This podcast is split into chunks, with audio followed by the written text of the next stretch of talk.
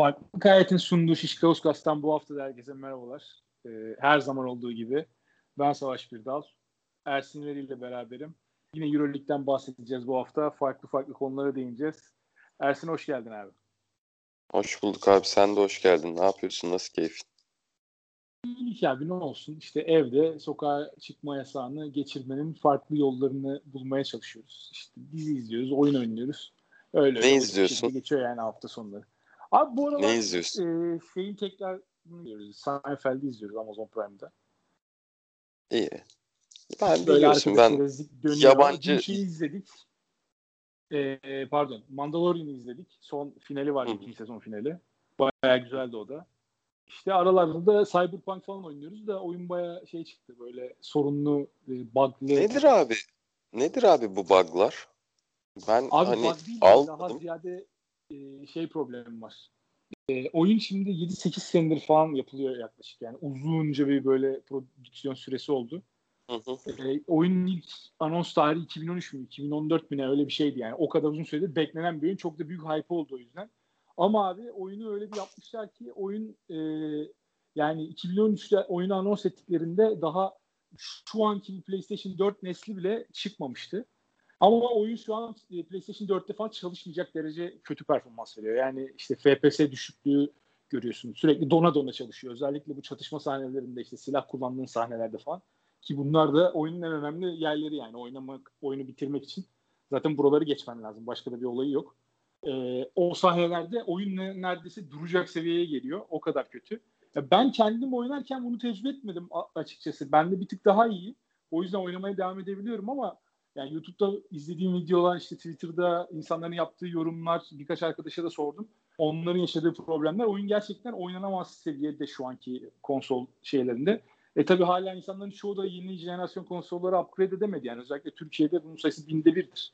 Çok. Ki e, dünyada e, bile kara borsaya düştü. Yani hani fiyat dünyada dışında. Dünyada bile kara borsa. Aynen. Şimdi şey oldu zaten. Son iki günde yapılan açıklamalar e, online storelardan oyunu kaldırdığı şey hem PlayStation hem Xbox yanılmıyorsam e, ikisi de online storelardan oyunu kaldırdı ve paralarını iade ediyorlar isteyenlere. O derece bir felaket ortaya çıktı. Yani bayağı uzun süredir beklenen bir oyundu. Şimdi oyunu üreten şimdi, firma şey e, pardon Savaş. söyleyeyim. %16 tamam. hissesi düşmüş abi oyunu üreten firmanın bu son bir haftada. Düşün yani, yani o vehametin durumunu. Çok normal bence bu hisselerin düşmesi. Peki bir şey soracağım. Şimdi e, sen mesela hem para iadesi alıp hem oyunu e, kütüphanende tutmaya devam edebilecek misin? Yok abi onu zannetmiyorum. Para iadesinin amacı e, biz işte pek çıkaracağız. Ocak, Şubat'ta e, büyük oranda oyunu düzelteceğiz. Bu update, update'ler sonucu oyun oynanabilir hale gelecek. Ama bu patch'leri beklemek istemiyorsanız biz size paranızı şimdi geri verelim. Siz o patch'ler çıktıktan sonra bakarsınız oyun düzelmişse tekrar alırsınız gibi bir mantık. Anladım. Ya şu Anladım. an oynayamıyorsun. Parası. Yoksa zaten herkes iade ister yani. Yani ne bileyim ben şey düşündüm işte. Hem para yaparız hem sikiş. Hemen hemen hemen aklım gerçek kaybedenler kulübüne. Abi podcast tarihinde edilmiş en galis küfür olarak tarihe not bu, bu kadar bu kadar net küfür edilmemişti bu podcast'e daha Çünkü basketbol basketbol artık bizim için konuşulması biraz sıkıntı veren bir hale geldi değil mi? Çünkü basketbol konuşmaya başladığımızda Hayır, basketbol konuşmak sıkıcı değil ama basketbol konuşmaya başladığımızda biz genelde Fenerbahçe ile konuştuğumuz için basketbolu insana bir basıyor. Yani böyle bir sıkıntı var. Ben şimdi mesela Cyberpunk dedim. Ben Cyberpunk'ı almaya çok hevesliydim ama benim şöyle bir mantığım var. Bir FM çok kötü bug'la başlamıştı. 2009 falan. Ondan sonra ben FM'leri hep Şubat ayında almaya başladım futbol menajerleri. Çünkü dedim ki bir otursun oyun düzelsin. Benim her zaman oyundaki şeyim budur.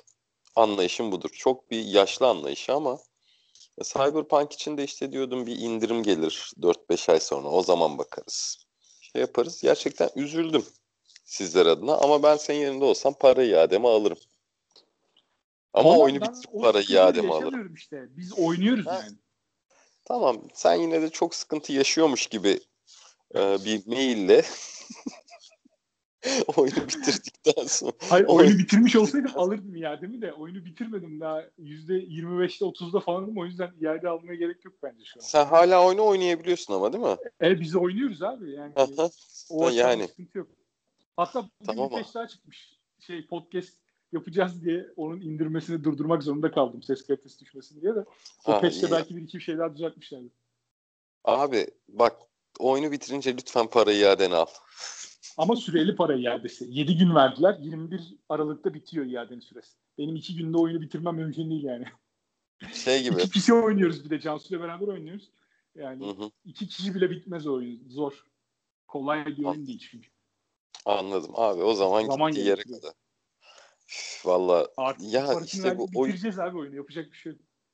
Bu oyun işlerinde gerçekten sıkıntı yaşamak yani bizim şeyde her zaman çocukluğumuzda şey aldığımız için oyunları crackli oyunlar indirdiğimiz için yaşanan sıkıntılar Türk kullanıcıya çok fazla koymaz ama yani yurt dışındakiler kendinden geçmiştir. Abi geçen Oğuz'la konuşuyorduk bunu da. Eskiden oyunları cracklemek ne kadar kolaymış ya. Alıyordun evet. bir tane CD'nin içinden yapıştırıyordun C program files'ın içine. Bir Demon Tools. Cracklendi. Aynen. Demon Tools. oldu bitti. Demon Tools ama bir de sonraki jenerasyon. Demon Tools şeydi böyle. E, oyunu CD gibi kendi bilgisayarının içinde Hı. imaj dosyası olarak oluşturuyordun. Onu kullanıyordun. Ondan önce bir de korsan CD'ciden CD alıp şey yaptığımız bir dönem vardı ya CD'nin içinde bir tane dosya oluyordu böyle. Onu sürükleyip kopyala yapıştıra şey yapıştırıyorduk. Program filesinin içine yapıştırıyorduk. O, o kısmı zaten çok kolay. Ki Demon Tools da çok kolaydı aslında. Demon Tools Ama da sonra, kolaydı. O da bayağı kolaydı. Sonradan sonra işlerin rengi değişmeye başladı. Yani şu an crackli oyun çıkıyor mu hala ben bilmiyorum. Yani bununla Abi, uğraşacağım. İndirimden alırım yani. Aynen evet. Yani iyi oyunlarda özellikle koruma seviyeleri çok arttığı için çok daha geç çıkıyor crackler. İnsanlar da o kadar sabredemiyor, bekleyemiyor ve parayı verip alıyor gibi bir izlenim var bende ama hala sanıyorum çıkıyor crackli versiyonları. Abi liseli çocuklar yapıyordur bu işleri biliyordur ya da bu belki de yaşla da alakalı olabilir. Abi bence eskiden e, oyunların özellikle oyun stüdyolarının bu güvenlik bölümünde çalışan o kırılmamasını sağlayacak yazılımları yapan adamlara herhalde 3 lira falan veriyorlardı yani adam artık Olabilir. uğraşmıyordu ve böyle 10 şeyde 10 dakikada falan bir tane şey çıkarıyordu. Güvenlik, güvenlik şeyi çıkarıyordu. Sürümü çıkarıyordu 10 dakikada. 15 dakikada kırılıyordu o sürüm ama şimdi tabii oyun sektörü de çok büyüdü. Eskiden bu kadar büyük değildi. Şimdi inanılmaz paralar dönüyor. Geçen bir yerde okumuştum. Yani oyun sektörü e, Hollywood'dan hızlı büyümüş son iki yılda mı ne? O derece Vallahi ve neredeyse Hollywood kadar şeye sahip yani ciroya sahip. Milyar dolarlarla ölçülen bir şey. E, o yüzden şu an çok daha büyük önem sahibi yani bu tip şeyler. E, özellikle Peki, güvenlik kısmı için çok çok büyük para kaybediyorlar çünkü eskiden bu kadar değil yani. Şimdi bir de sana, işler online oyuna falan dönünce. Tabii tabii. O online işi zaten Craig'i uzak tut. Sana son bir soru. Ee, PlayStation 5 yaygınlaştıktan ve işte belli kampanyalarla en azından fiyatı bir tık e, mantıklı bulunabilecek seviyelere çekildikten sonra alacak mısın yoksa Xbox mücadelesine devam mı? Ee, ben yani PlayStation almayı düşünüyorum bu sefer. Hı hı. Kafamda olan o açıkçası. Biraz şey beni cezbediyor yani. Xbox yani ben aslında memnunum Xbox'tan çok da bir şikayetim yoktu ama ben çoğunlukla spor oyunları oynuyordum. Yani 2K oynuyordum işte. FIFA oynuyordum. Ee, arada tek tük böyle işte GTA, Red Dead Redemption falan o tip şeyler oynuyordum sadece. Son dönemde daha çok böyle hikaye ağırlıklı oyunlar oynamaya başlayınca biraz da PlayStation'ın ekskluzivlerini oynayayım dedim. O yüzden biraz PlayStation'a kayma niyetim var. Ee, şu an şeyim o ama tabii şu an ortada yok zaten. Stok yok hiçbir yerde. Türkiye'de Avrupa fiyatının iki katı fiyatına satılıyor oyun. Yani bekleme taraftarıyım bu yüzden. En erken alacağım muhtemelen Acelesi önümüzdeki yok. yaz veya önümüzdeki sonbahar falan olur yani. Zannetmiyorum Acelesi yok. yok. Acelesi yok. Her şey otursun. Ondan sonra al bak keyfine. Hangi maçı izledin Savaş dün akşam? Abi dün akşam ben Olympiakos Real Madrid maçını izledim. Biraz Bayern Münih Baskonya'ya baktım. Güzel bir akşam. Olympiakos Real Madrid maçı uzatmaya gitti. Real Madrid e, Yunanistan'da bu hafta iki maç oynadı. İkisi de uzadı. İkisi de çok güzel maçlardı. onları biraz konuşmak istiyorum açıkçası. Hem Real Madrid hoşuma gitti izlerken. Campazzo'suz Real Madrid de gayet keyif veren bir takım. Olympiakos da aslında keyifliydi. Her ne kadar maçın sonunda e, biraz böyle kendilerine doğru gelen maçı verselerdi. O yüzden güzel bir maçtı. Bayern yine Jalen Reynolds kariyer rekorunu kırdı ranking açısından. Onlar bayağı güzel bir oyun oynadılar. E, Lucic sakattı bu hafta. Onsuz en azından ilk maçı kaybetmişlerdi. Şimdi birbirle çıkmayı başardılar haftada. E, yani hafta genel olarak aslında gayet güzel maçlara bence ev sahipliği yaptı yani. Güzel en bir haftaydı. Keyifli, en keyifli haftaydı. Ama, evet, en keyifli, haftaydı genel açıdan. Ee, biraz da şeyi aslında konuşmak lazım ya. Bu Covid şeyi biraz uzakta kaldı artık. Sanki böyle biraz geride kaldı gibi o tartışmalar. Son haftalarda da çok fazla vaka çıkmadı. Yani çok tek tük çıktı çıktıysa da. E, o yüzden ertelenen maç da olmadı. O da bence biraz ligin keyfini arttırdı. Takımların da ritme girmesiyle beraber oyun seviyesi de yükseldi. Son haftalarda biraz daha keyifli bir Euroleague izliyoruz. E, sen hangi maçları izledin abi? Sen istiyorsan önce abi ben maçlarla Bayern, başla sonra konuşalım. Ben Bayern'in Bayern'in Zenit maçı Panathinaikos Alba Berlin o denk geldi. Ee, çok inanılmaz yani üstüne konuşulacak maç Barcelona Maccabi'yi izledim. Kızıl Yıldız Valencia o da çok zevkli maçtı. Ondan sonra e, Perşembe günü işte Panathinaikos Alba Fenerbahçe maçını yaklaşık bir buçuk çeyrek izledim. Dedim yeter. Yeter dedim yani bu insanın kendine zulmetmesini gerektirecek bir şey değil maç izlemek dedim. Kapattım. Ee, Efes maçının sonunu izledim Milano. Yani güzeldi benim için şey olarak. E, seyirlik olarak. İşte seninle de maçları böyle bölüşmüş gibi olduk. O da güzel oldu. Salı günü Zenit Bayan maçını izledim. Bayan yine kaybetse de net olarak vuruyor yani masaya yumruğunu. Asvel Makabi maçı o da çok iyi maçtı. O maçı da izledim. Yani güzeldi benim için. Seyirlik bir haftaydı. Asvel Makabi maçımdan mesela aşırı keyif aldım. Bir yandan da o, o sırada farklı kaydet farklı kaydet şeyi vardı. Draftı vardı. Bir yandan onu da yaptık. Asvel Makabi esnasında. Yani iki taraflı iki taraflı bir haz iki saatlik bir haz banyosu yaptım kendime yani. Draft'ta ilk ben... turdan kimi aldın abi? Bunu söyle de seyircilerimiz belki draft'a girecek olanlar vardır. Bu aralar draft, draft bir draft'ı sen izledin mi hiç Twitch'te açtın mı videoyu bilmiyorum. Hani o Yok gün abi, e, Hı hı. E, o gün açık arttırmayla, o gün açık arttırmayla yap, yani geçen sene de açık arttırmalıydı draft. Park kaydet draftı. Yine açık arttırmalı draft yaptık. Ben parayı Antetokounmpo'ya gömdüm. Çünkü geçen sene çok verim almıştım kendisinden. Ee, onun dışında işte biraz NBA konusunda bilgim gerçekten çok az olduğu için e, bilen dostlara, fantazici dostlara da bıraktım işi bir stratejiyi. E, Metrobüs adını verdikleri bir sistemle rebound, blok vesaire onlara yüklenen bir kadro kurdum. Drummond ve Drummond'ı alabilseydim çok iyi olacaktı. Onda maalesef daha fazla para veren oldu. Yani Drummond harici istediğim oyuncuları aldım. Fox, Fultz, Morant, guard üçlü. Bence iyi. Güzel, fena değil. Evet. Yani Fultz'tan çok bir iş çıkmayabilir belki ama Fox iyi seçim olmuş. Morant de çok iyi seçim. Evet. Seninle bir e, yayın bittiğinde bana yerden ne ekleme yapabiliriz diye de konuşuruz. Abi yerden eklemeler için biraz sezonun başlamasını beklemek gerekiyor bence ama tabii ha, şu anda işte. yapılabilir belki. Ne bileyim işte mesela Avdia'yı 800 kişi almış yerden. Avdia herhalde oynayacak. Preseason'da oynadı bir iki maç. Ee, bir maçta çok iyiydi hatta. Böyle 15 sayılık bir maçı vardı. Ama tabii normal sezonda süreçleri çok değişebiliyor. O yüzden görmek lazım. Şimdi bir ilk 2-3 maç itibariyle bakmak lazım. Rotasyonlar nasıl ya. şekillenecek, nasıl başlayacak sezon diye.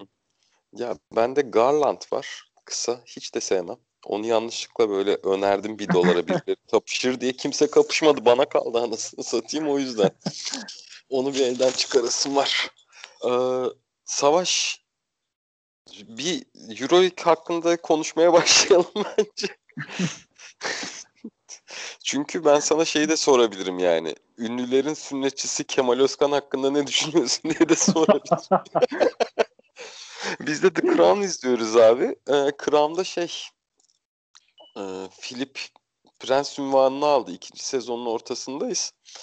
Aslı da işte dedi ki sünnet çocuğu gibi giydirmişler. Ben de o sıra aklıma bu Aslı'ya dedikten sonra Kemal Özkan geldi. Ee, o yüzden o yüzden Kemal Özkan'ı düşünüyorum. Dün gece 2'den beri. Bayağı aklımda yer etti yani o adam. Allah rahmet eylesin. Senin Kemal Özkan'la sünnet olma gibi bir durumun yok değil mi? Yok abi yok. Neyse ki Allah'tan yok. Yani bu podcast'i dinlediğine emin olduğum kuzenim de Bursa'nın Kemal Özkan'ına sünnet olmuştu. Sünnet olduktan sonra sünnet olduktan sonra hemen çıkarıp oynatmışlardı onu. Çok komikti. Aklıma hep o geliyor. Acısız sünnet. Acısız Abi sünneti biz onunla görmüştüm. Travma olmadığı biri var mı ya acaba hayatında? Ya son olarak yani maçlara sen o ara hangi maçtan başlayacağımızı düşün. Orhan'ın bir hikayesiyle bitirmek istiyorum sünnet muhabbetini. Orhan çok ağladı sünnet olduktan sonra işte böyle abi kardeş sünnet yatakları vesaire hani sünnetin sünnet olduğu zamanlarda sünnet olduk. Ee, o sırada Orhan işte şey bizim Almanya'da kuzenimiz babamın kuzeni Buran abi var. Buran abi bize görece diğer e, para verenlere göre çok fazla para verdikten sonra Orhan'a Beşiktaşlı adam hiç ağlar mı lan dedi ve Orhan anında sustu. Yani benim için benim için sünnet anısı budur. Yani ben hafif ağlamıştım. Gevşek gevşek sağa sola sataşıyordum şimdi olduğu gibi ama Orhan'ı çok yıpratmıştı sünnet olayı. Ama Orhan'ın da yani Beşiktaşlılık felsefesini ilk öğrendiği yerdir yani sünnet olduktan sonraki yataktaki yatış anı. Neyle başlıyoruz? Diyelim, diyelim ve ben topu sana atacağım. Ee, sıcak sıcak taze taze son biten maç. Barcelona Maccabi ile başlayalım abi. Barcelona'da eksikler vardı. Maccabi çok kötü bu sezon. Yani genel olarak hiç istediği yerlerde değil Maccabi ama Maccabi çok sürpriz bir galibiyet çıkarmayı başardı Palau'dan. Yani son saniyede şey e, Wilbeck'in Hunter Aleypu'yla basket faulle gelen faulü kaçırsa da Hunter son topu e, Higgins mi kaçırdı? Higgins kaçırdı yanılmıyorsam. Higgins üçlük denedi. Sonra yani rebound, hücum reboundı almayı aldılar. O, o sıra zaten süre bitmişti. Ee, son haftalarda orada... Barcelona'da sanki bir düşüş var gibi deyip sözü sana atıyorum. Valla e, yani Pesic takımından çok bir fark yok Barcelona'nın. Yani hani düşüş dışında sahaya konulabilen bir şey yok abi. Ben anlamadım yani.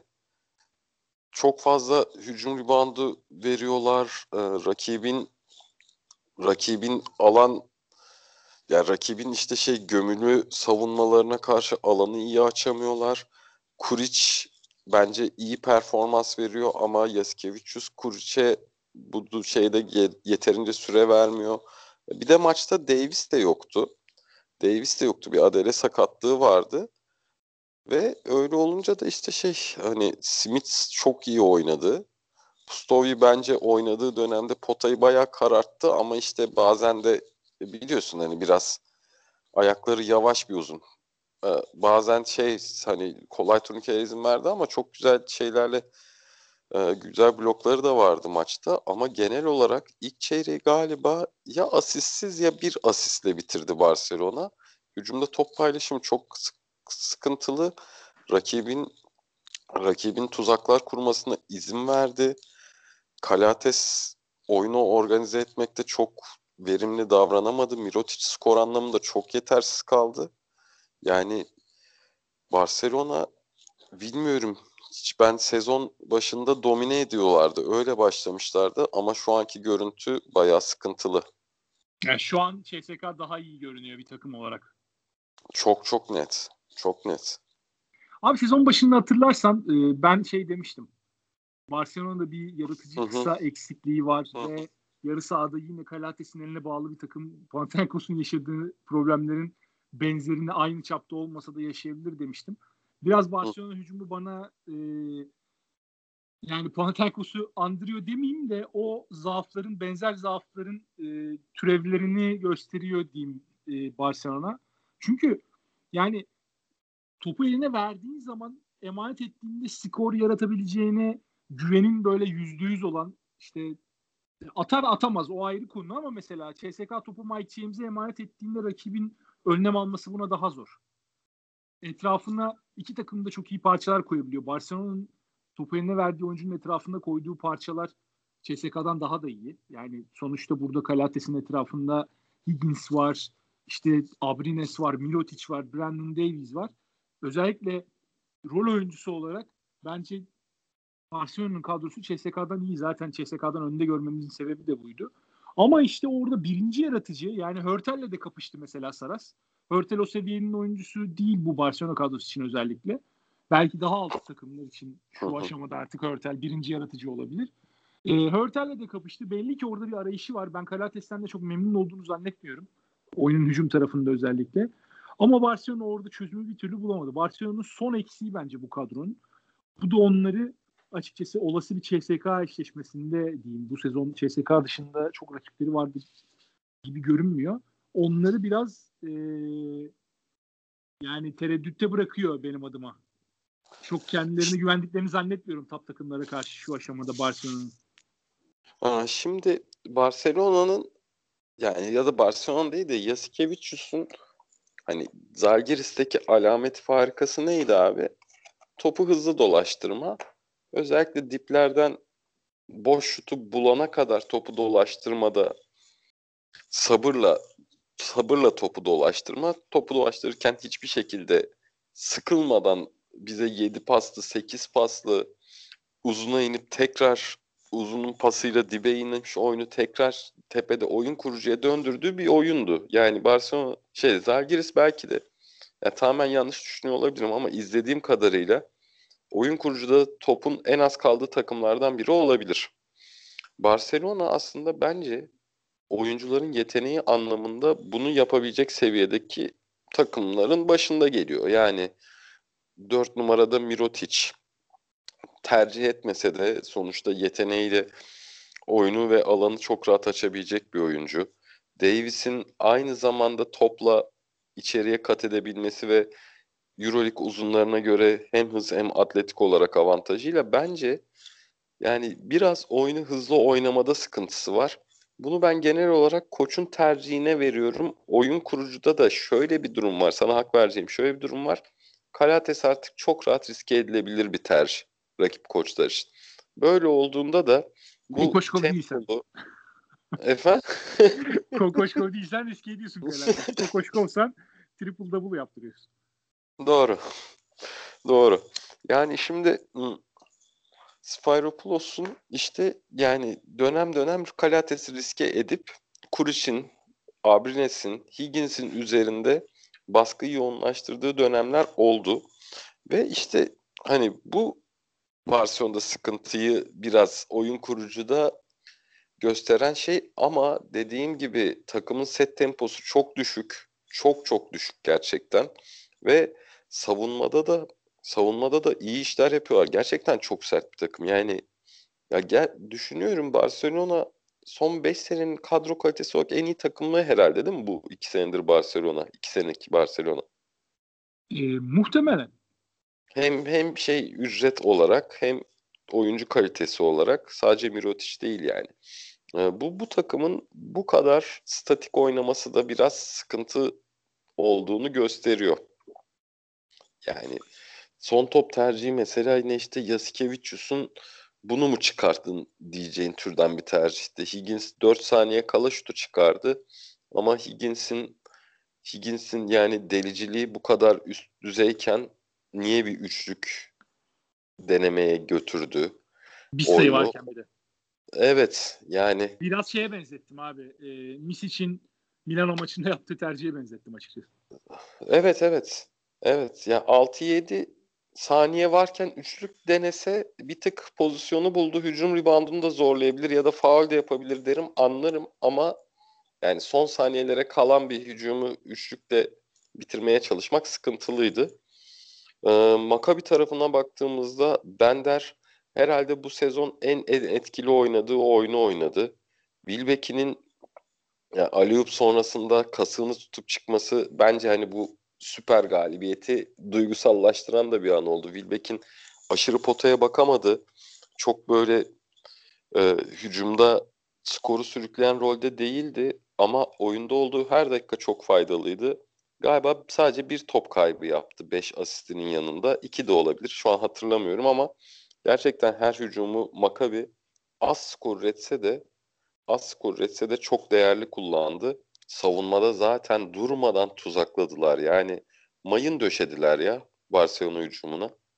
Çok çok iyi çalışmış. Yani özellikle çift maç haftasında rakibe bu kadar iyi çalışabilmek ya yani Spyropoulos'a artının artısını yazdırdı.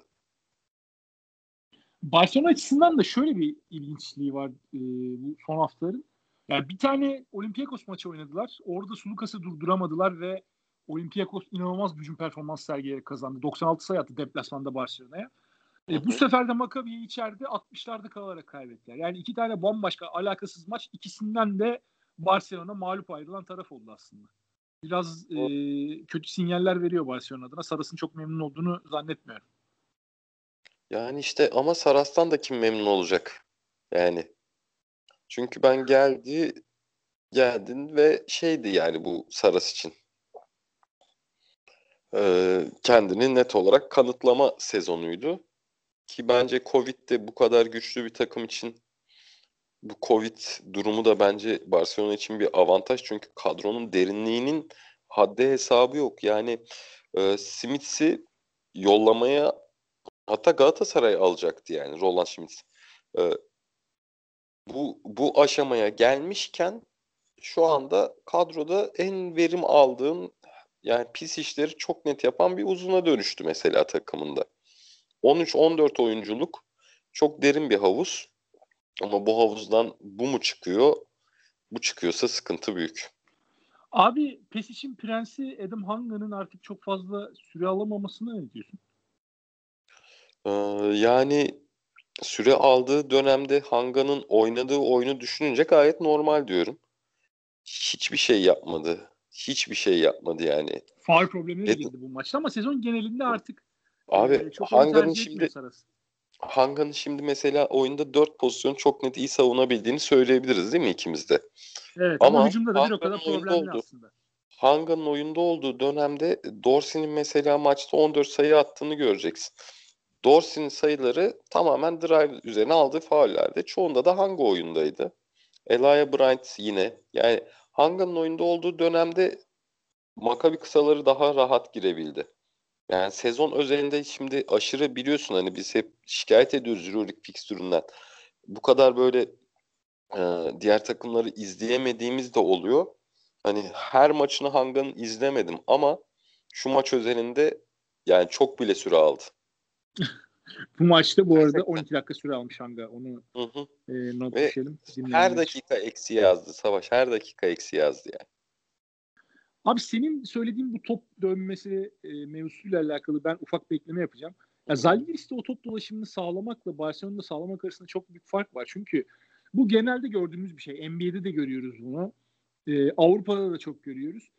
Oyuncuların yetenek seviyesi arttıkça oyuncuların o e, topu paylaşmaya olan eğilimi azalıyor. Yani ikisinin arasında bir ters orantı var aslında.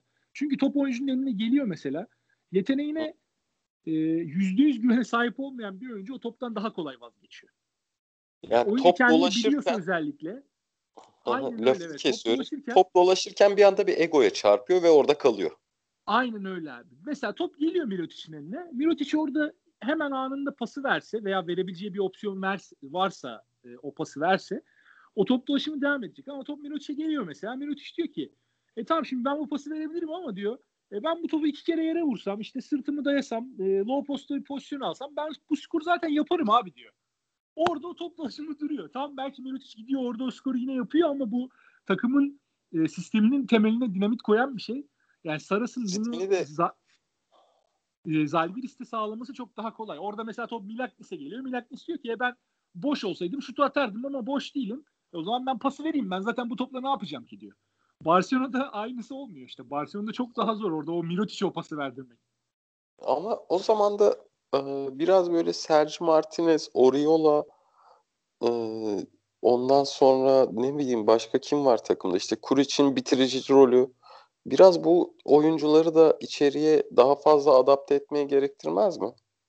Abi işte sorun o oyuncularda değil bence zaten. Kuric'in mesela net bir şekilde tanımlanmış bir rolü var. Ben Kuric, ben işte sorunu biraz oyunda bulduğum için dedim.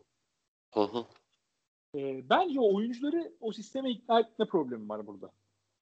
Yani özellikle baş oyuncular yani işte Abrines'i, e, Higgins'i, Mirotic'i, Davies'i hadi Davies e, Zalgiris'ten alışkın sırası mesela ama Davies'in de Barcelona'da kendini sürekli bir ispat etme güdüsü var.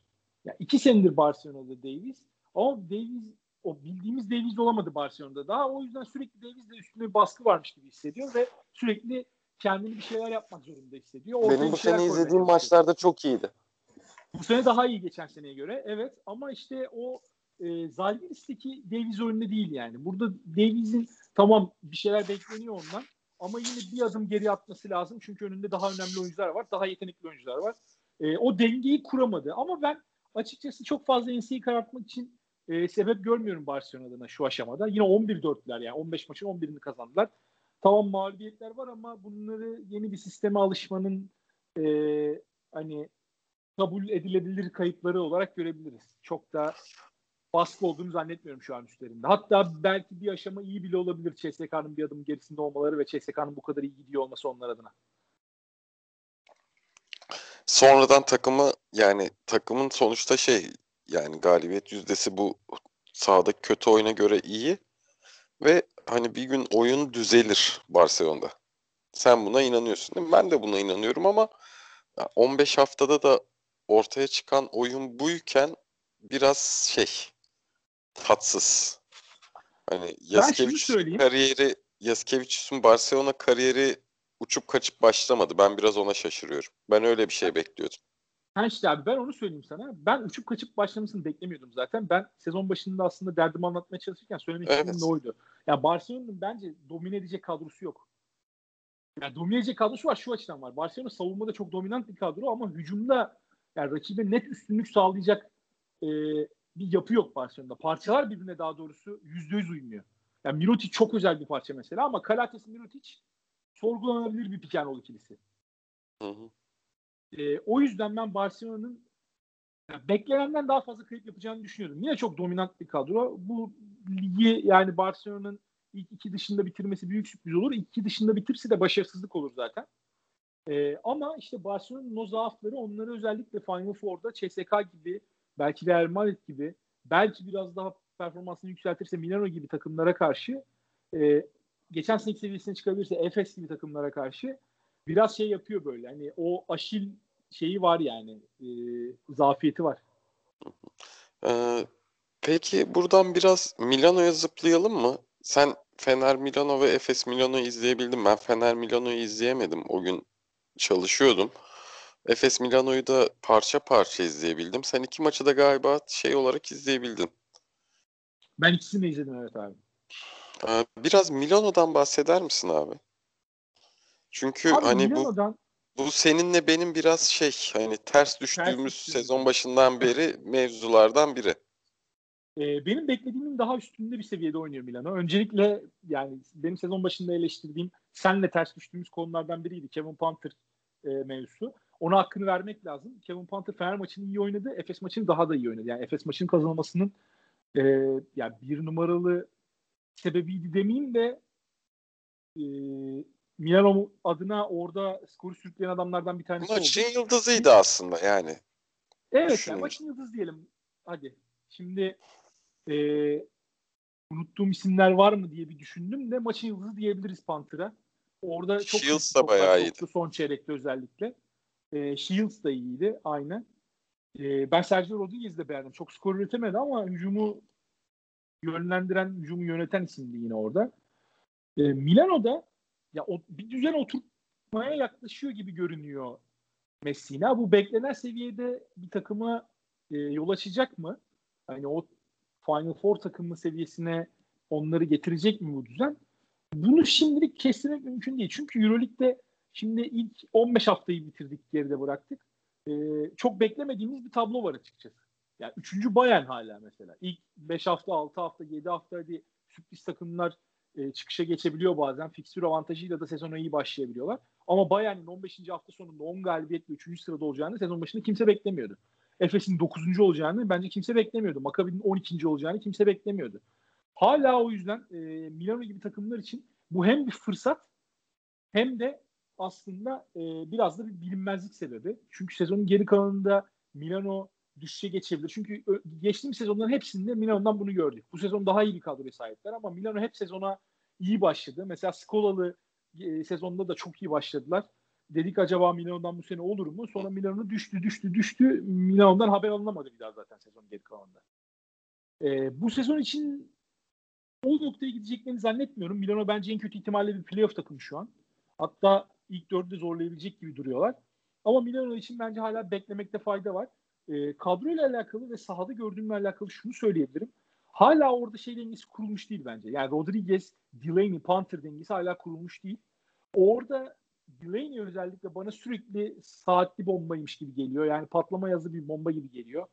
Ee, geçen sene Barcelona'da yaşananları da biliyoruz. Yani bu sene de şimdi Delaney'nin hep bir birinci oyuncu olma beklentisi var.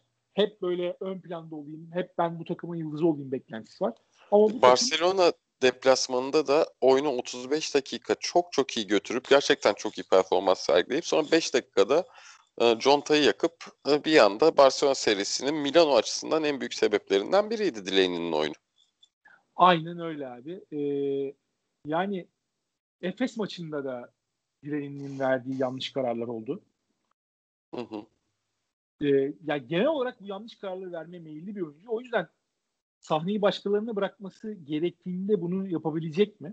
Milano adına en önemli soru o bence şu an oturttukları o düzen işte guard ikilisi olarak Panther, Delaney veya e, Rodriguez, Panther, Rodriguez, Delaney bunların herhangi ikili kombinasyonunu oynatabiliyorlar. Onlar için bayağı önemli bir avantaj yani. Üç tane aslında sağlam yaratıcıları var gibi görünüyor şu an. Üç numarada Shields'ın katkısı, dört numarada Lidey. Yani bu hafta üçlük kaçırmadı galiba Lidey. Öyle saçma sapan bir oyun oynadı neredeyse. E, Fenerbahçe maçında zaten dört tane ya beşte dört attı ya dörtte dört attı. Öyle bir şey attı yanlış hatırlamıyorsam. E, Efes maçında da bir tane çok kritik bir üçlüğü var. E, Datome'nin kenardan getirerek, gelerek Misov yine benzer şekilde o getirdikleri tecrübe. Zaten pivot pozisyonunda geçen sene göre daha güçlüler. Kyle Hines var.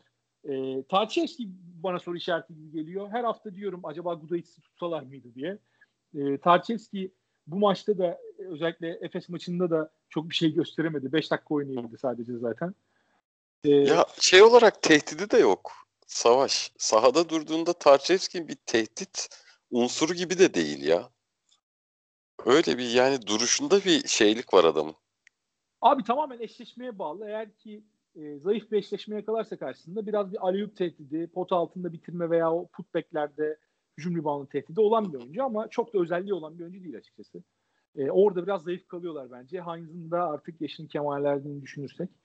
E, Milano oturaklı bir takım görüntüsü veriyor. Ama tabii potansiyelleri bu gösterdikleri oturaklı takımdan ne kadar daha yukarıda. Oyuncular da çünkü yani az buçuk artık daha fazlasını ortaya koyacak e, diyeceğimiz potansiyelli oyuncular değiller. Yani potansiyellerine ulaşmış oyuncular. Bu kadroda bundan daha iyisini yapar diyeceğim belki hani Shields, Shields Aynen, Panther yani, Lidey. Panther olabilir. Lidey. Bunlar kendini geliştirmeye potansiyeli olan oyuncular ki bence Panther da bundan daha iyisini zannetmiyorum. Yani şu an maksimumda oynuyor bence Panther. Hı hı. Ee, ya bu açıdan yüzden... bunu, bunu istikrarlı hale getirmesi ama yine şey olur yani Panther için. E, tabii eğer ki bu performansı sezona yayabilirse Panther için çok özel bir sezon olur. Bu zamana kadar hiç oynamadığı bir sezon olur. E, o yüzden izlemeye değer bir takım. Yani Milano maçı varsa bu takım izlenir ama bu takım e, bu sezon bir şampiyonluk adayı mı ciddi veya bir Final Four adayı mı onunla alakalı biraz frene basmak lazım. Ben e, çok da yakın olduklarını düşünmüyorum tepedeki o son dört takım arasında olmaya. Ha, iş iş playoff'lara geldiğinde iş playoff'lara geldiğinde sıkıntı başlar diyorsun yani. Ee, şöyle diyeyim yani kullanılabilecek fazla zaafları olan bir takım yani. Ya pot altında mesela e, kalıplı bir uzuna karşı, size'lı bir uzuna karşı ne yapacaklar? Hines'in orada her zaman e, size eksikliğinden ötürü olan bir dezavantajı var. Şimdi rakipler Sergio Rodriguez'i birebir de direkt hedef aldığında ne yapacaklar? Veya Delaney'i hedef aldığında. Yani Delaney bazen kafa gidebilen bir oyuncu veya Panther. Bu üçlü bana savunmada çok güven vermiyor açıkçası. Yani perimetre savunması e, Milano'nun playoff seviyesinde, Final Four seviyesinde biraz sıkıntılı olabilir. E, o tip durumlarda ne yapacaklar? Yani Datome'yi mesela hedef maçlarda ne kadar sağda tutabileceksin? Keza Miso böyle. Bunlar hep savunmada zaaf olan oyuncular. Biraz savunma zaafları beni düşünüyor. E, hücumda da eğer ki doğru rol paylaşımı yapabilirse o üç tane ana yaratıcı oyuncu skor ve e, top dağıtım açısından o zaman hücumda işler yolunda gidecek gibi görünüyor. Çünkü hem spacing açısından hem e, toplu topsuz yaratma işte sağda nerede duracağını bilme tüm bu pencerelerden baktığımız zaman Milano tam bir takım. Çünkü ne oyun zekası eksikleri var ne e, delicilik patlayıcılık eksikleri var. Her açıdan tehdit yaratabiliyorlar rakibe. Bu Euroleague'de her takımda görmeye alışık olduğumuz bir şey değil. Bu açıdan özel kılıyor onları. Ama işte dediğim gibi savunmada ne yaparlar? E, veya üçlü patlamadan bir arada durabilir mi? E, guard üçlüsü. Onu görmek lazım.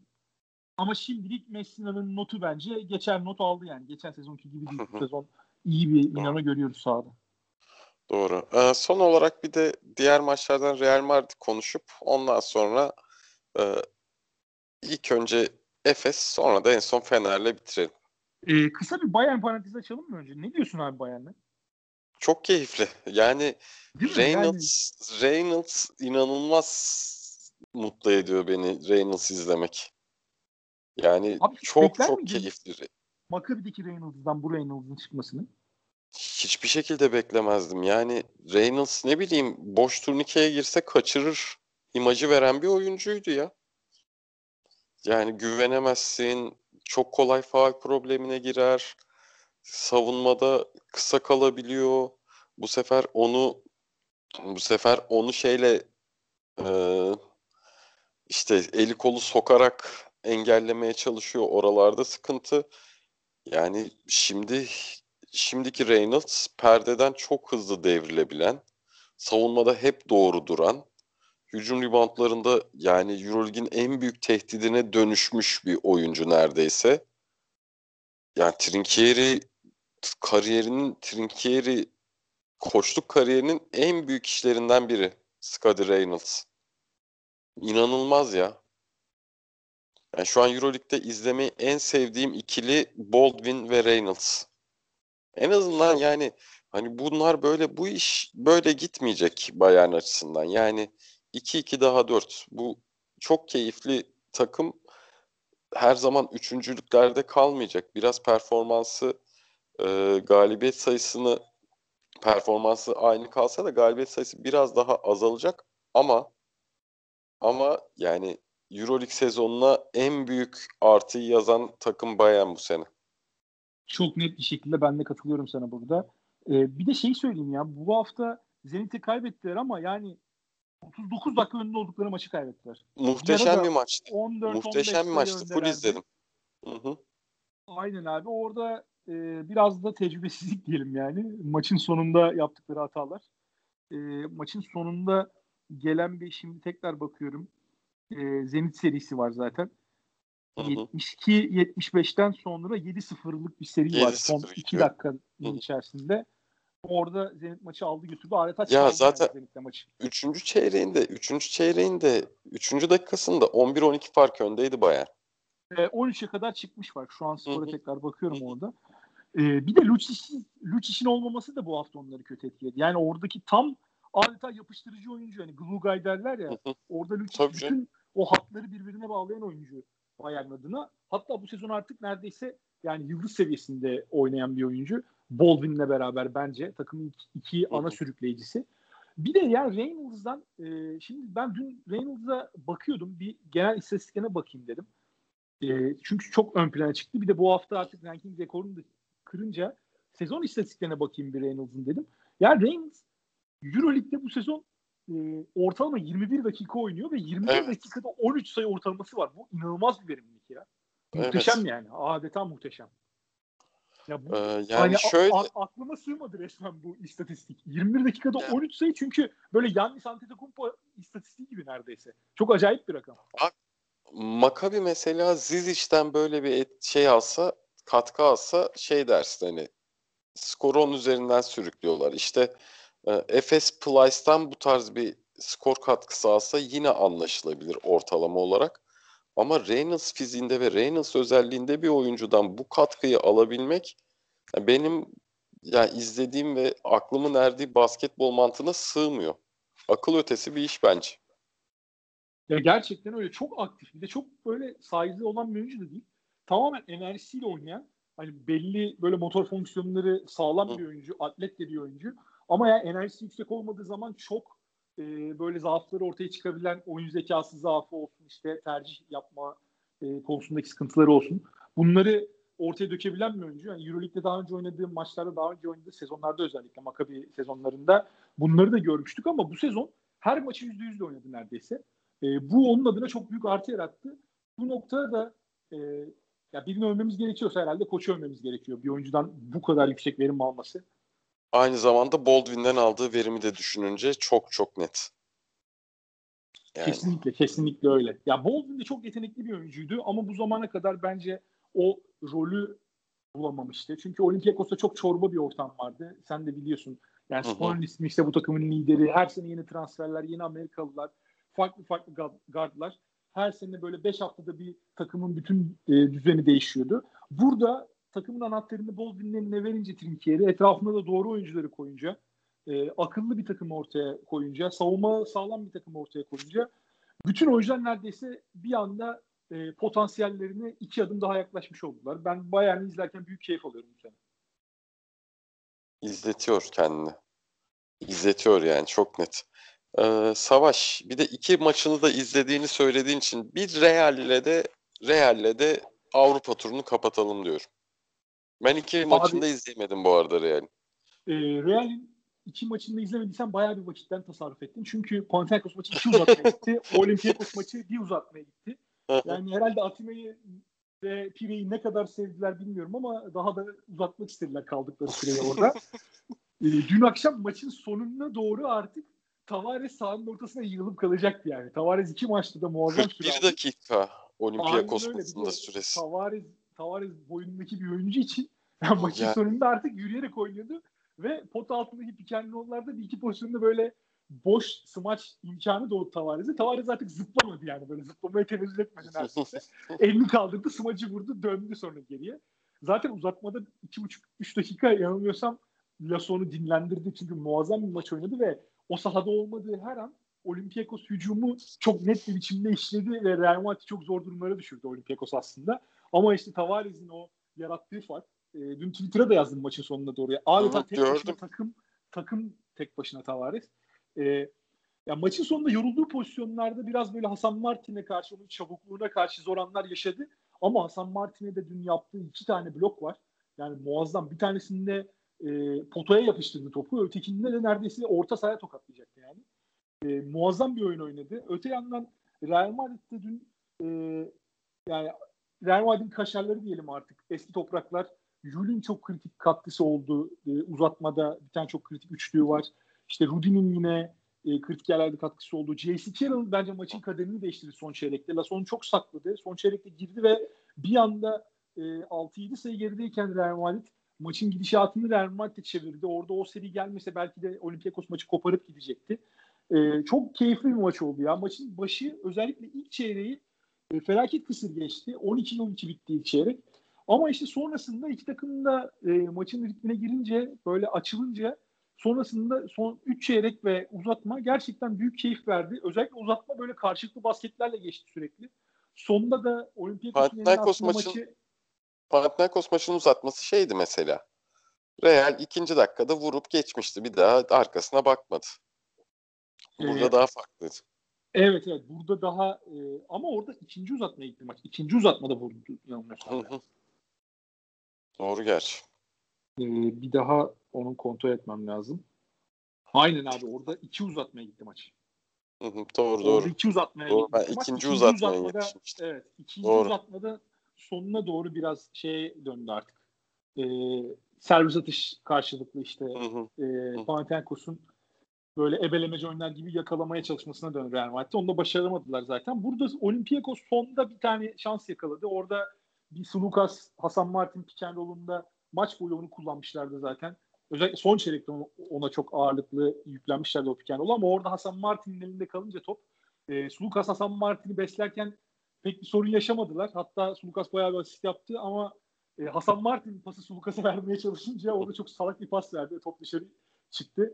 Zaten orada da e, maç bitti Olympiakos adına. Çok kısa Panathinaikos maçından da bahsedeyim. Orada da yani Real Madrid'in en çok görmek istediği şey yeni transferlerin o genç kan e, dediğimiz isimlerin biraz ön plana çıkması. Panathinaikos maçında ya Abal de çok iyiydi. Ben de Abal sana zaten Abal de katkısını soracaktım. Aynen öyle. Abalde'yi nasıl bulduğunu soracaktım. Abel de şahane oynadı e, Panathinaikos maçında. Özellikle uzatmada çok kritik basketleri var. Ve Abalde'den bence Real Madrid'in en çok görmek istediği şeylerden bir tanesi oyunu yönlendirebilmesi ve pas özelliği. Çünkü ya Abalde karakter olarak aslında e, onu oyununa katması gereken bir isim. Hani çok böyle e, o açıdan doğuştan yetenekli bir isim değil. Öyle diyelim. Biraz Rudy'ye de benziyor bence o açıdan. E, biraz böyle prime Rudy maçı oynadı adeta Avalde. 19 sayı, 4 rebound, 6 asist. E, kritik anlarda özellikle sorumluluk alması. Orada Real Madrid adına yine Tavares muazzam bir maç oynadı. 20 sayı 14 reboundda e, iki top çalma e, bir de bloğu var Tavares'in o maçta. E, Tavares orada istatistik olarak daha ön plana çıktı ama o maçı Real Madrid'e getiren Avalde oldu. Aslında Nedovic de iyi bir maç oynamıştı ama Nedovic sonlarda biraz e, o klasik ne yaptın Nedovic tarzı şutları deneyince Panathinaikos'u biraz da baltaladı. Yani maçın uzatmaya gitmesine sonuna kadar yakın gitmesine e, Panathinaikos adına sebep olan oyunculardan bir tanesiydi. Ama uzatmada doğru kararları e, veremedi diyelim. Ve Real Madrid bana şunu söyleyeyim. Real Madrid bana keyif veriyor ya. Yani Real Madrid'i bu şekilde izlemek keyif veriyor. Çünkü Real Madrid hep domine eden takımdı. Evet. Ama artık Real Madrid bu yapılanmasıyla, mevcut yapılanmasıyla domine eden takım değil. Maçları böyle dişini sıkarak e, ekmeğini taştan çıkararak alması oh. gereken takım konumuna geldi. Tavares'in etrafına kurulmuş bir takım. Ve böyle rakipten net çok daha iyi diyeceğin bir hücumcusu yok. Yani oyunu domine eden hücumcular hep Real Madrid tarihine damga vurdu. İşte Mirotic'i, Sergio Rodriguez'i, Rudis'i, Sergio Yul'ü, sonra Doncic geldi. Bu oyuncular hep Real Madrid'i e, ligin favorilerinden yaptı. Şu an ligin favorisi değiller. Belki bir, biraz da bu onları sempatik yapıyor. Ama hem savunmalarıyla hem mücadeleleriyle hem de sahadaki oyun akıllarıyla hala her takım yenilecek kapasitedeler. Onu söylemek lazım. Ee, yani La Provitola mesela çok iyi bir Olympiakos maçı oynadı dün. Ama Real Madrid'in e, Real Madrid'in bir numaralı point guard der misin? Hiçbir zaman demezsin. Demez. Aynen Demez. öyle ama işte sahada her şey. Ama La Provitola, La Provitola sahaya çıktığında, Dek sahaya çıktığında, Tavares zaten sahadan çıkmıyor. Ee, bu oyuncuları sahada gördüğünde sahada gördüğünde şey e, ekstra savunma performansı Allah kemik sesi gelecek diye bir şey e, maçın tansiyonunu yükselten adamlar. O açıdan benim için yani bu tarz oyuncuların varlığı çok kıymetli. Çok ve, net e, kesinlikle. Ve Fenerbahçe sence niye yeni yapılanmada bu tarz bir yapılanma yerine e, elindeki oyuncuların benzeri oyunculara giderek kadroyu ona göre şekillendirmeye çalıştı. Deyip Fenerbahçe yani, zıplıyor muyuz? Evet. Genel olarak bir yani çok kısa konuşalım. Yani Guduric konuşmak istedim aslında. Yani hani sahadakini konuşmaya gerek yok. Bence genel sebep artık koç, GM, yönetim vesaire değil. Yani Fenerbahçe kulübünde futbolu, basketbolu kurumsal bir lakaytlık mevcut. Ve bu şeyin şu anda kulübün her yerine işlemiş durumda.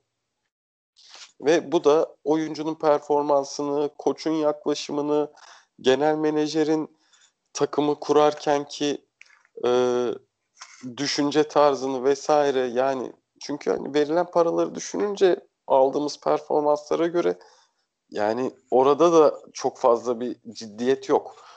İşte koçun işte dediğin Kalates mevzusu her oyuncuya aynı sistemle çıkacağım dediğinde yani buranın Avrupa olduğunu fark etmeyecek de bir adam değil. Yani Kokoşkov NBA'ye alışmış. Tamam NBA'ye alışmış ama ya bu adam iki sene önce gelmiş Slovenya'yı Avrupa şampiyonu yapmış. Yani Avrupa'da basketbolun nasıl oynandığına dair fikri olmayan bir adam da değil bu.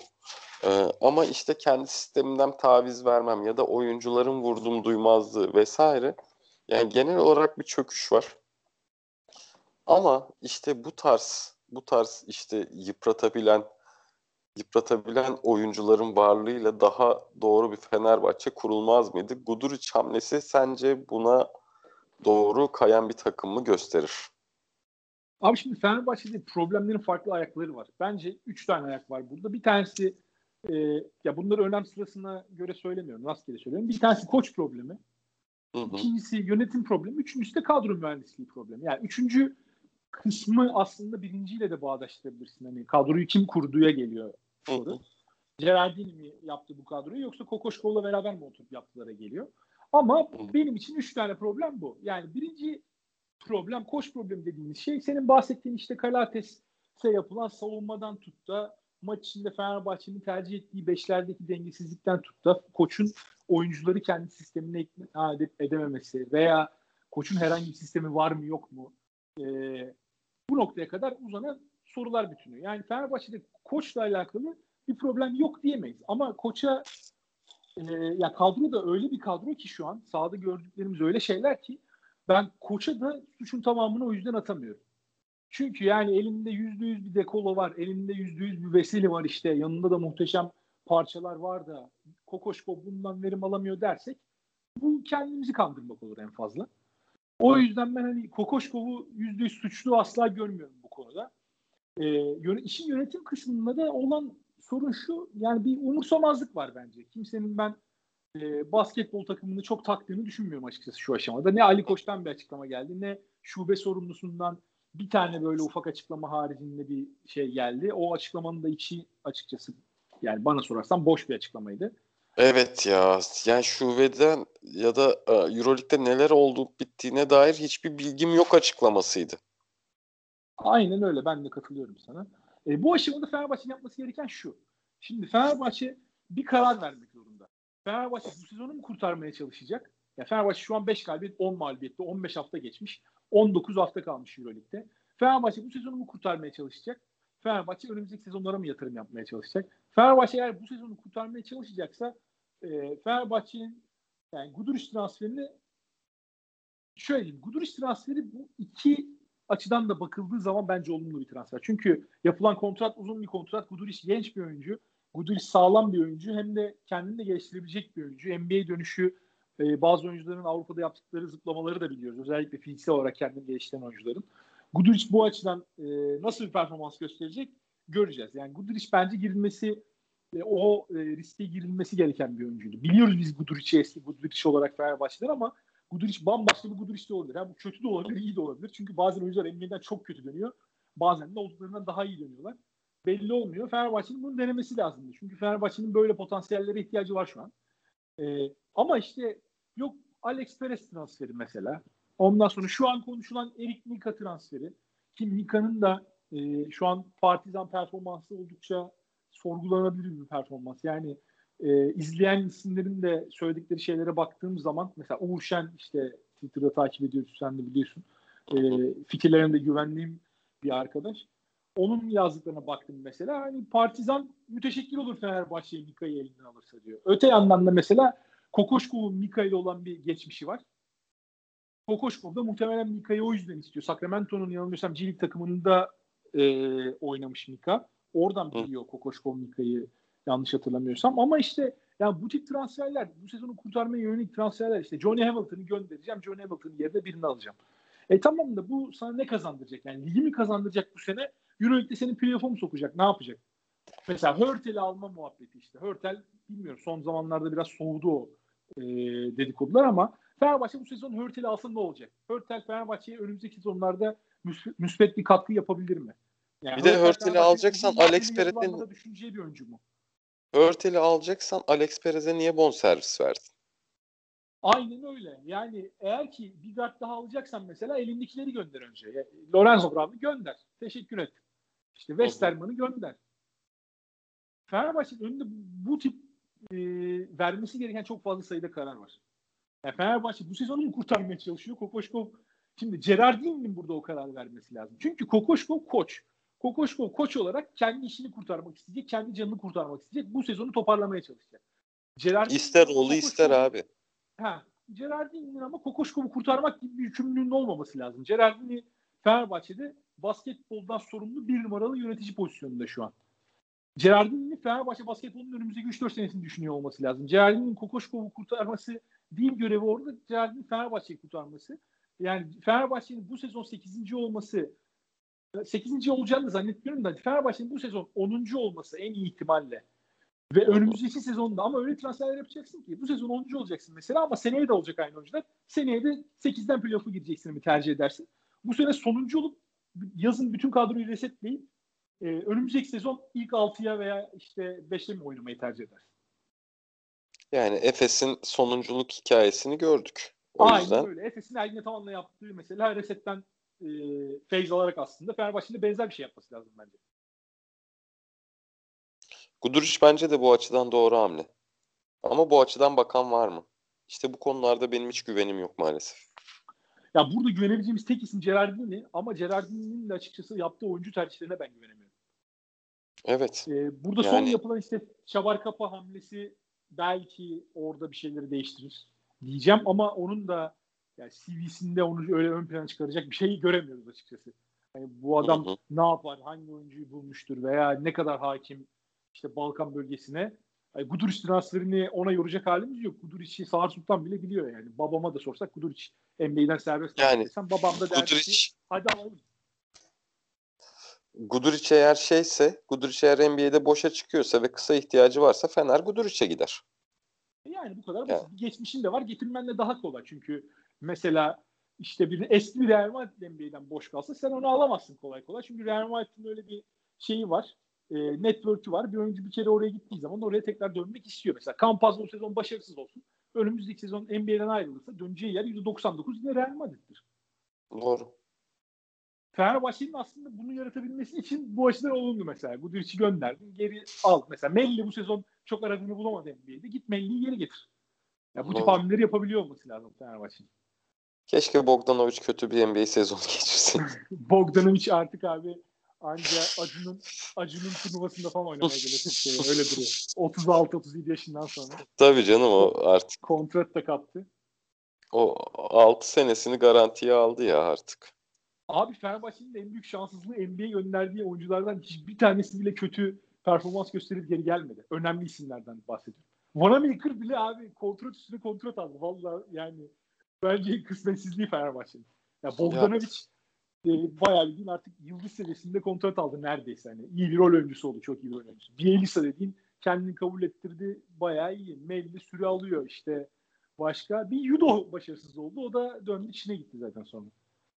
Ee, ya bir de şöyle bir şey. Ee, yani çok uzadı. Bunu bence biraz haftaya da konuşabiliriz. Ben biraz hatta rakamla konuşmak istiyorum. Fenerbahçe'nin transferlerde yerli ya da yabancı transferlerinde dönüp lige bakmaması, Türkiye ligine bakmaması. Ha, bu sene lige baktığımızda Beşiktaş dışında öyle çok da ligde bakılacak bir oyuncu da yok. Beşiktaş'ın yapılanması dışında. Ama lige bakmaması da sence kulüp açısından eksi yazan bir şey mi? Bence öyle çünkü. Bu yıllardır eksi yazan bir şey. Bunu e, hep konuşuyoruz zaten. Hem kendi aramızda konuşuyoruz. Bunu hı hı. Işte Twitter'da da çok ben sık bahsedildiğine tanık olduğum bir konu. İşte Fenerbahçe'nin Türkiye Ligi'nden çıkıp da kaçırdığı oyuncular. Bir numaralı isim burada herhalde Clyburn, iki de Higgins'dir. Doğru.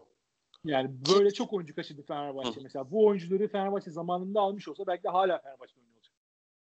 Doğru. Doğru çünkü en azından yaşama uyumlu ve e, adaptasyonu daha kısa sürede hallolacak oyuncular. Yani burada bahsettiğim şey değil. Takımı bu oyuncuların üzerine kurmak değil ama ne bileyim işte Chris Jones dün istatistik açısından verdiği katkı sınırlı. Ama Maccabi de maçın öyle kritik anlarında sorumluluk alıp işi çözdü ki Barcelona'nın öne geçtiği zamanlarda.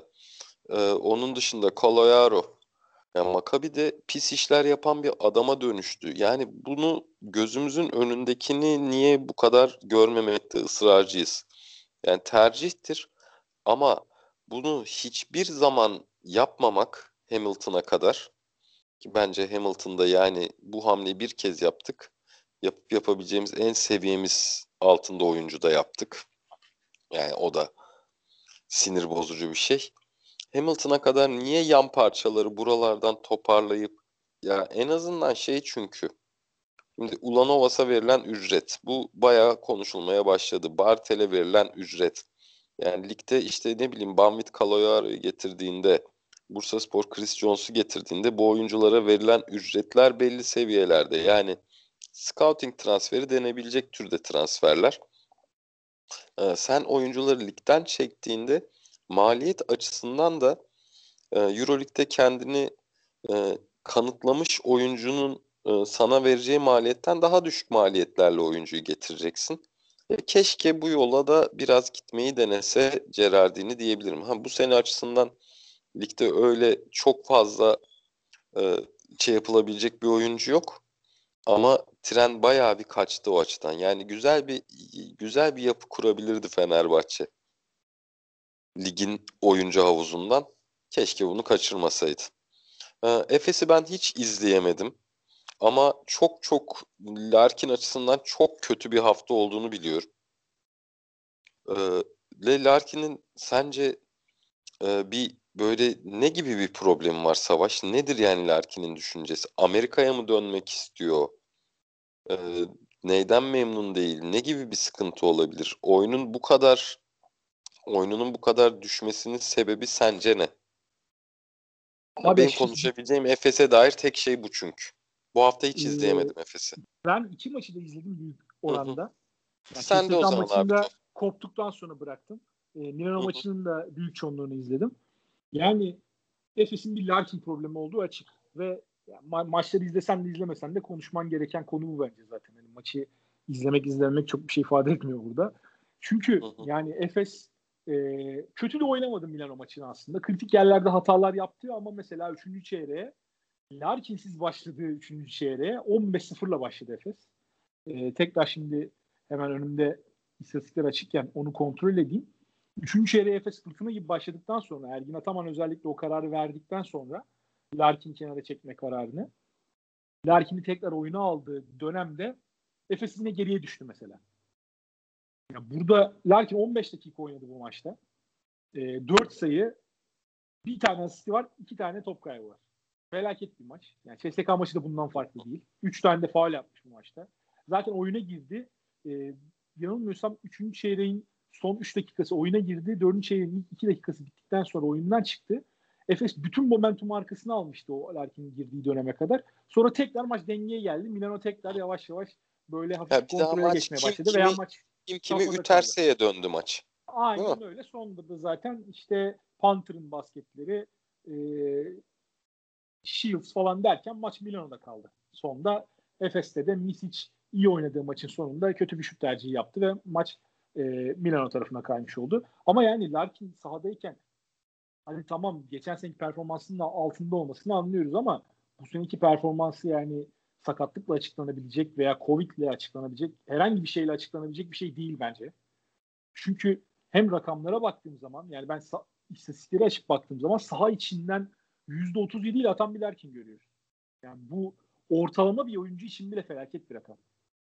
Çok kötü bir rakam. 3 sayılıklarda geçen sene 40'ların üstünde ve yani maç başına neredeyse e, 5-6 üçlük deneyip de %40'larla atan Larkin bu sene %31 ile atıyor.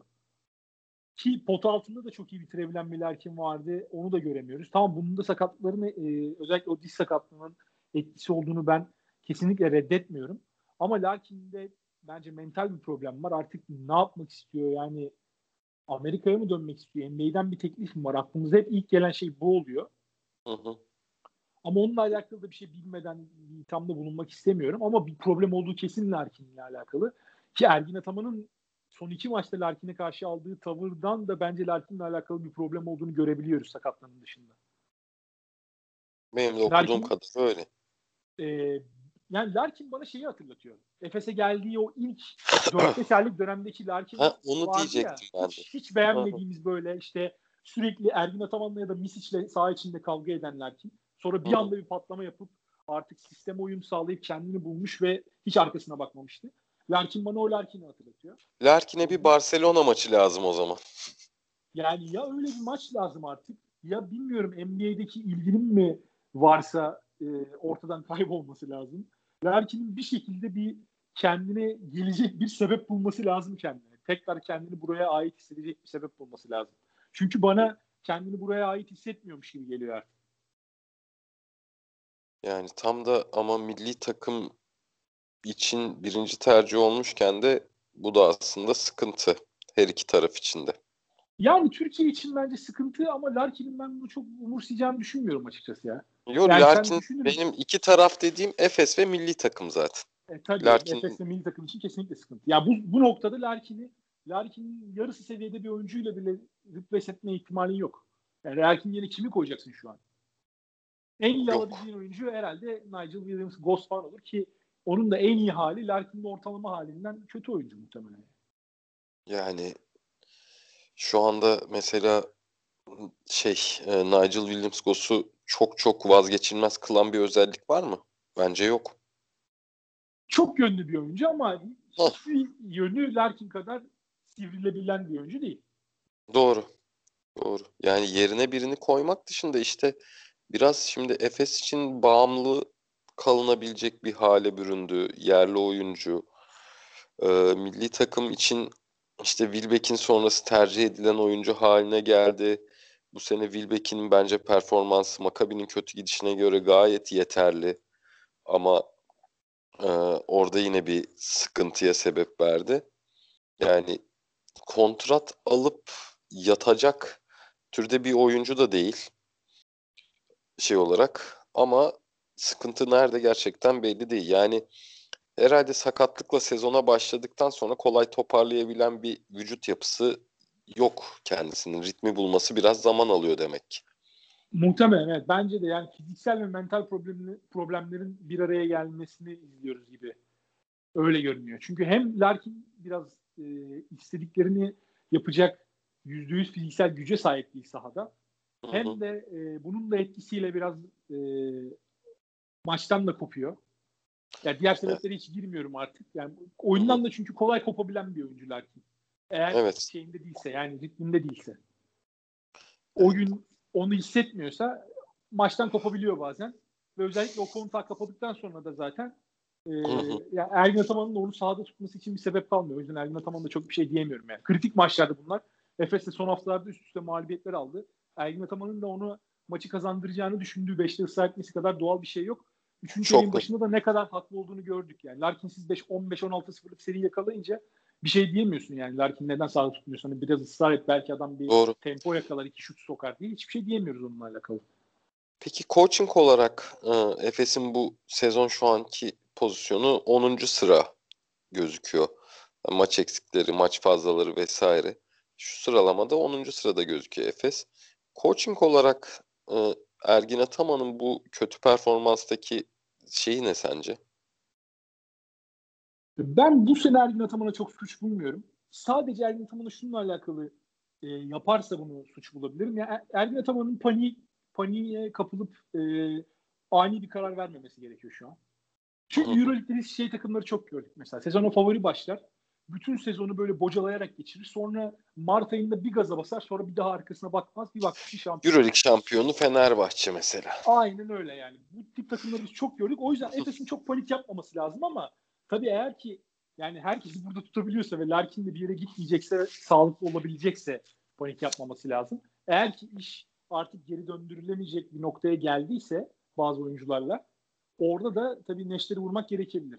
İşin iç yüzünü bilmediğimiz için bir şey diyemiyoruz. Ama eğer ki bir problem yoksa bu sadece fiziksel ve e, fiziksel problemlerden ve formsuzluktan kaynaklanan e, problemlerse bu sahada gördüklerimiz o zaman Efes bence sabırlı olmalı ve bildiği e, geçen sene artık mükemmelleştirdiği sisteme bağlı kalmalı ve bu sezonu e, o artık kasisleri atlaya atlaya düzlüğe çıkana kadar beklemeli bu sezonu bitirene kadar.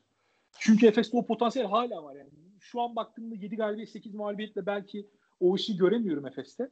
Ama Efes 3 galibiyet alsa mesela Larkin 2 tane 25-30 attığı maç oynasa bir anda Efes bambaşka bir takıma dönüşebilir tekrar. Ya iç sahada işte üst üste Real Madrid, Barcelona. Aslında Efes'in sezon hikayesini şekillendirebilecek bir hale döndü bu maçlar. Aynen öyle. Evet. Önümüzdeki maçlar e, Efes adına gerçekten bir de o arada bir de Fenerbahçe maçı var. İki takım için de çok kritik o. Ligde oynanacak Fenerbahçe maçı var. Efes e, 7 gün içerisinde Barcelona, e, Fenerbahçe ve Real Madrid hepsiyle sahasında oynayacak. Efes'in bu 3 maçtan çıkaracağı mesela yani 2 galibiyet olsun hadi. 3 galibiyet olsa zaten muhteşem olur Efes adına. 3 e, galibiyet çıkarırsa Efes bu 3 maçtan bir anda sezon bambaşka bir yere gidebilir. Ee, benim Efes'te Ergin Ataman'ı eleştireceğim bir durum var. Bunu sezon başında da söylemiştim. Bence Ergin Ataman'ın Euroleague sezonunun oynanmamasına dair getirdiği eleştiriler e, bir yerden sonra takıma da etki etmiş olabilir. Ya buna ben katılıyorum abi de onu sezonla bağdaştırmadım. sezon öncesinden kalan bir şey düşünüyorum. Aa, biraz bence takımın hedef ve motivasyonunu düşüren bir unsur. Ergin Ataman'ın e, Euroleague'e getirdiği neden bitirdiniz şampiyonluğumuz elimizden alındı e, şikayetinin yani ben oyuncularımı şampiyon sayıyorum kısmını geçti o iş biraz. Yani o yüzden oyuncuların motivasyonunda da bir eksilmeye sebep olmuş olabilir.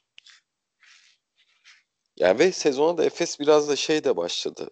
Ee, çok fazla maç oynadı, hazırlık maçı. Ve bu dönemde de bir sürü Covid vakası. Yani Efes tam takımı 6. hafta falan yakalayabildi. Ara ara yine Covid vakaları oldu. Hmm, yani bunlarda da bunlarda da sezon hazırlığının tam net olarak yapılmaması da yine bu bu aşamalarda etki eden şeyler. Sezonun Ama işte bu bütün takımlar muzdarip olduğu için onu çok Hı-hı. da bahane olarak göstermiyor. Efes ve işte mesela Fenerbahçe'ye göre biraz daha fazla yaşadı bunu gibi. O yüzden diyorum. Covid'i E, daha sert yaşayan. Çünkü mesela Zenit Zenit bunu yaşadı. Tam takım yaşadı. Efes hep parça parça gitti. O yüzden diyorum. Bakalım abi yani hiç e, iç açıcı bir tablo yok önümüzde. Ne Fenerbahçe ile alakalı ne Efes ile alakalı. Ya geçen sene mesela Efes çok iyi gidiyordu. Hani Fenerbahçe'de kötü diyorduk ama Fenerbahçe hiç bu seviyeleri görmemişti. Yine Fenerbahçe her zaman bir umut veriyordu playoff açısından. Hep o playoff umudunu konuşarak sezonu devam ettirmiştik. Ama bu sezon yani iki takım da e, geçen seneki seviyelerinden iki kademe aşağı düşmüş gibi görünüyor. Çok da açıkçası iç Ama açıcı bir Efes durum içinde, yok. Efes için de geçen seneki Fenerbahçe seviyesine benzer bir durum. Toparlanmaması için hiçbir sebep yok. Fenerbahçe'nin de toparlanması için pek bir sebep yok maalesef öyle bir durum. Ya burada kadro yapılarına da baktığımız zaman Fenerbahçe'nin kısa vadeli düşünmesi için hiçbir sebep yok. Efes'in ama e, bir şampiyonluk iddiası olabilir eğer işler yolunda giderse. O yüzden Efes'in bence Fenerbahçe'den daha kısa vadeli düşünmesi gerekiyor elindeki kadroya da baktığımda. Çünkü yani Efes'in elinde şu an şampiyonluğa oynayabilecek bir kadro var. Hep prime'ında olan oyuncular var. Fenerbahçe'de ya artık içi geçmiş diyeceğimiz tarzda oyuncular ya da bu seviyeye hiç ait olmayan oyuncular var. İki taraftaki tablo farklı. O yüzden iki tarafın da hedefleri farklı olacak tabii. Fenerbahçe'nin dediğim gibi bence uzun vadeli bir yapılanmaya gitmesi gerekiyor. E, Efes tarafında da biraz sabredip eğer e, artık yani bu kadroyla olmayacak bizim bir şeyler yapmamız lazım. Yoksa yapmazsak playoff bile gidecek durumuna gelirlerse de orada artık Efes'in de belki de neşteri vurması gerekecek. Deyip kapatalım mı? Kapatalım abi. Bu hafta çok baya böyle çeşitli konudan takımdan e, Cyberpunk'ından sünnetine işte Baruthane pilavcısının karışık çorbası gibi bir şey oldu. Aynen öyle abi. Milano'sundan şeyine e, Bayern'ine baya baya bir konu hakkında konuşmuş olduk. Çok keyifli bir program oldu. Umarız dinleyenler de keyif alır. Biz çekerken çok keyif aldık. Sette çok eğlendik. Ee, şey Cyberpunk'ı da bitirenler bakın 21'inde iade tarihi sürüyor. Eğer bitirebilirseniz oyunu iade edin. Keriz olmayın. Kaçırmayın bu fırsatı. evet bu hatırlatmamızı da yapalım. 21'inden önce Cyberpunk'ı bitirebilirseniz kesinlikle iade almayı unutmayın.